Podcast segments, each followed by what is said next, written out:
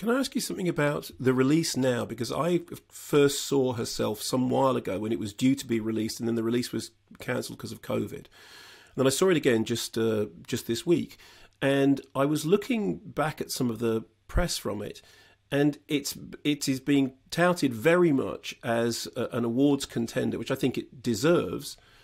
But the fact that it's releasing now is kind of ideal for that because September is kind of the beginning of awards season. Does that stuff matter to you at all? Because obviously, with you know your past movies, there's the Oscar with Iron Lady, there's the extraordinary box office success of Mamma Mia.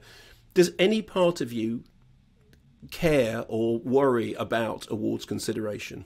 Well, I think that in the case of herself, we actually, um, for better or worse, were in the awards entries last year. Oh, so um, you it's yeah. so it's it's not eligible this year. Not contender, but it's really interesting.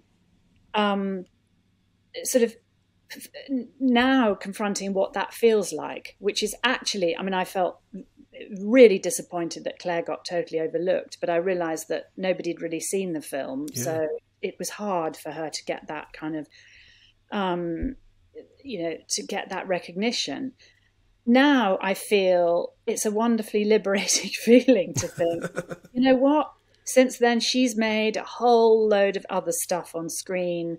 And it's a lovely feeling of freedom to just think, well, it's just the film and the audience. And obviously, you know, critics like yourselves who, who can help, you know, drive people back into the cinema, which is, I guess, is that's more, more is the, that's more the preoccupation now is have people got the confidence um, you know, Clare Binns a Picture has stuck with us right through this period, for which we feel so grateful.